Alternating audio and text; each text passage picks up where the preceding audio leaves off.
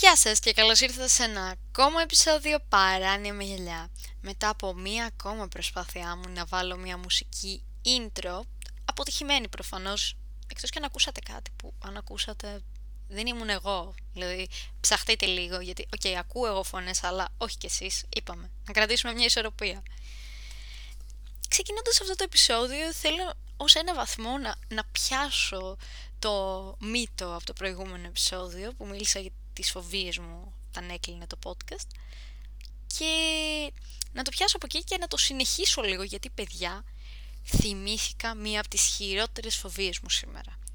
Σήμερα αναγκάστηκα να περπατήσω, βασικά να κατέβω κάποια σκαλιά, αυτά τα σκαλιά με το εκνευριστικό κενό.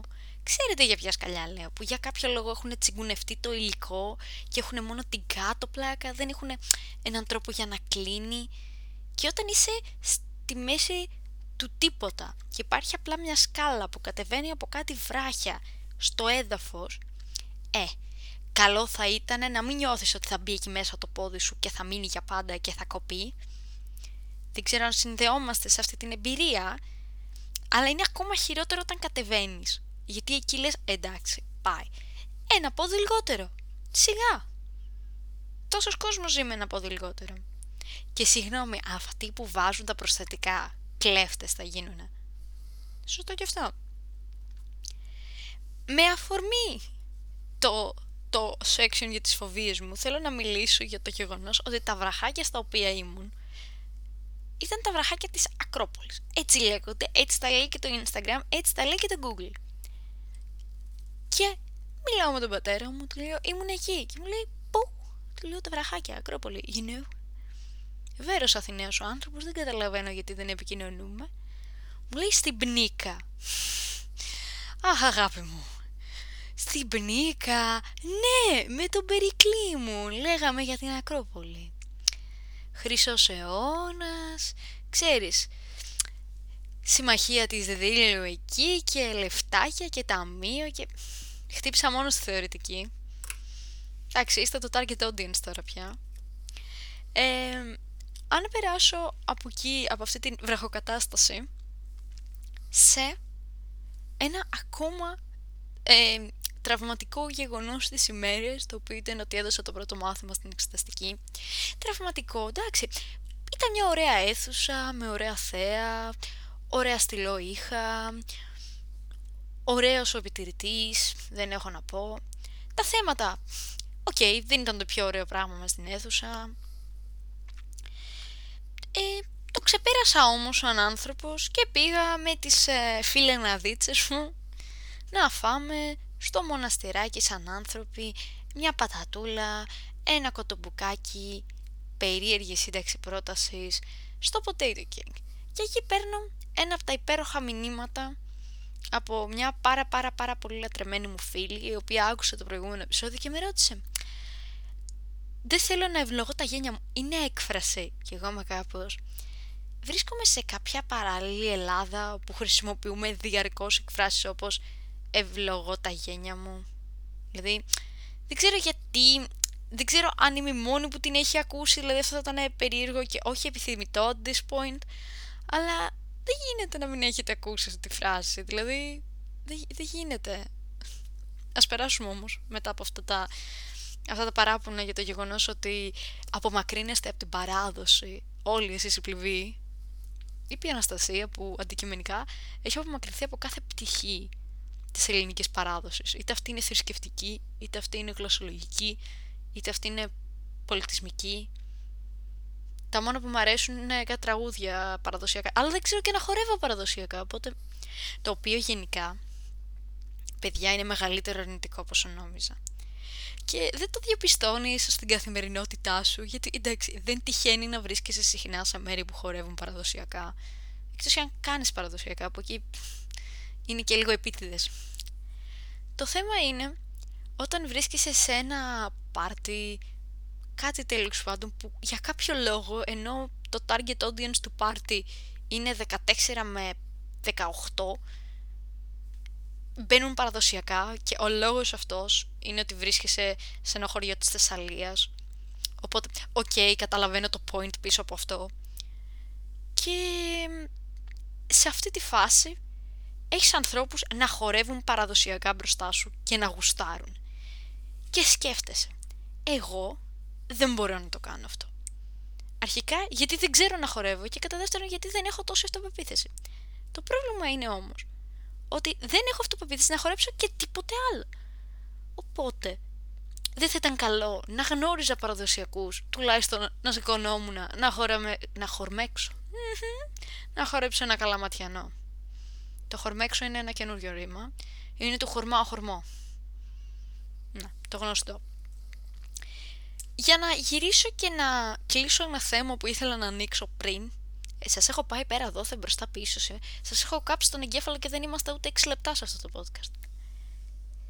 Θυμάστε που σας είπα ότι πήγα στο Potato King. Ε, χωρίς τοποθέτηση προϊόντων η φάση. Και διαπίστωσα κάτι, παιδιά. Έχετε καταλάβει ότι η γενιά μας ήταν εκεί για το downfall του goodies. Και μπορεί να μην το βλέπετε αυτή τη στιγμή. Να μην το βλέπετε μπροστά στα μάτια σας να συμβαίνει. Αλλά το downfall των goodies είναι μια πραγματικότητα. Και χωρίς να θέλω να το γυρίσω εκεί, ε, η αλλαγή ήταν λίγο αισθητή από τη στιγμή που άλλαξε οι ιδιοκτήτες.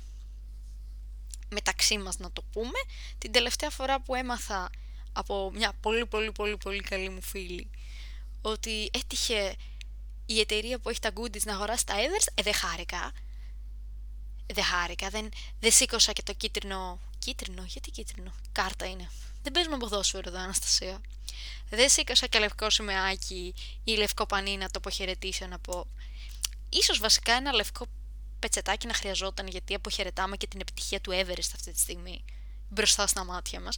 Αλλά τα goodies είναι κυριολεκτικά goodies the downfall από τη στιγμή που άρχισε το concept The Burger House. Δηλαδή, ήμαρτον πια. Κάτι καλό, κάτι καλό σε αυτή την Ελλάδα, μια ελληνική εταιρεία έτσι unproblematic. Το unproblematic ήταν καθαρά σπόντε για το Jumbo. Μια εταιρεία έτσι λίγο unproblematic που να μην πέφτει στα τάρταρα. Όχι, ε? Ωραία, ευχαριστώ πολύ. Ευχαριστώ πάρα πολύ. Και προχωρώντας σε αυτό το επεισόδιο, θα ήθελα να σας μιλήσω για το τι έκανα λίγο πριν ξεκινήσω αυτό το επεισόδιο. Το οποίο ήταν ότι έψαχνα tips για το podcast. Γιατί τώρα που το πήρα επαγγελματικά για κάποιο λόγο, δεν, δεν ξέρω, δηλαδή. Έχω παθιαστεί πάρα πολύ. Χρειαζόμουν κάποια tips. Και ένα από αυτά έλεγε Connect with your audience. Και λέω σε εσάς, απευθύνομαι σε εσάς, λατρεμένο μου audience. Έτσι όπως τα έθεσα ήταν λίγο σαν να πάω να γίνω δήμαρχος. Απευθύνομαι σε εσάς, αγαπημένοι μου συνδημότες. Και συνδημότες, έτσι προφανώς. Ε, έλεγε connect που λες με with your audience. Τι θέλει να σας κάνω, να σας στείλω γλυκά? Τι θέλετε τώρα που είναι και του Αγίου Βαλεντίνου να σας στείλω κανένα λουλουδάκι?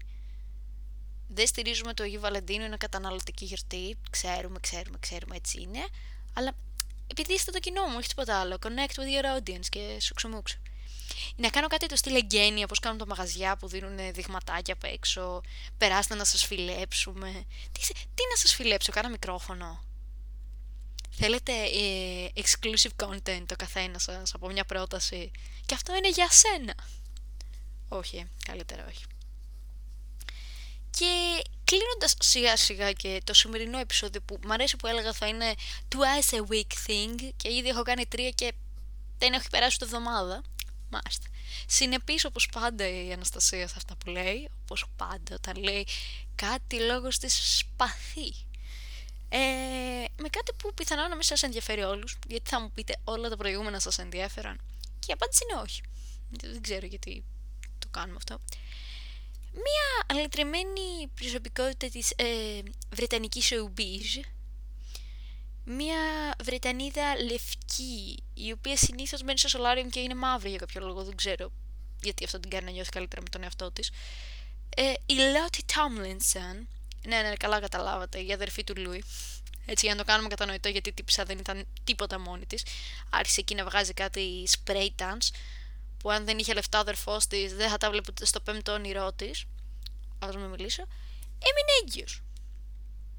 Και εδώ, εκτός από τα καλά γεννητούρια, υπάρχει αυτή η ευχή, την έχω ιδέα. Καλά γεννητούρια πάντως θα τη δημιουργήσω τώρα έτσι μόνη μου. Θέλω να αναρωτηθώ. Ε, μου δημιουργήθηκε μια απορία η οποία δεν έχει να κάνει με τη Λότη Σαλότη, ήταν η αφορμή για να μου δημιουργηθεί. Όταν μια γυναίκα κάνει πλαστικές ή κάνει διαρκώς solarium και όλα αυτά, δηλαδή δικαιωμά της, δεν είναι, σκοπός δεν είναι να κάνουμε shaming σε αυτή τη φάση αν αυτό νομίζετε. Όταν τέλος πάντων επεμβαίνει στο σώμα τους με κάποια δραστικά μέσα, αυτό θα έχει κάποια επίδραση στο παιδί? Δηλαδή είναι μια τζένια, είναι απορία μου.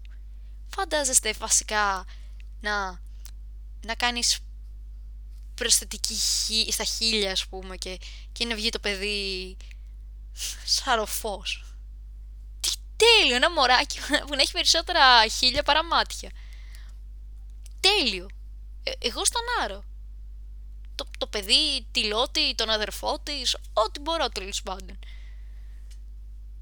Και με αυτή τη σοκαριστική είδηση για τα οικογενειακά ενός τριαντάχρονου στην άλλη άκρη του κόσμου, θα ήθελα να κλείσω αυτό το τρίτο επεισόδιο και να σας πω, θα τα πούμε στο επόμενο, το οποίο μπορεί να είναι τώρα, αύριο, μεθαύριο, δεν ξέρω παιδιά. Έχω αρχίσει και, και συγκλονίζομαι με αυτά που κάνω. Συγκλονίζομαι. Συγκλώ. Καλή συνέχεια ή καλό καλό καλό βράδυ. Μπορώ να το κρατήσω αυτό, να σας το λέω.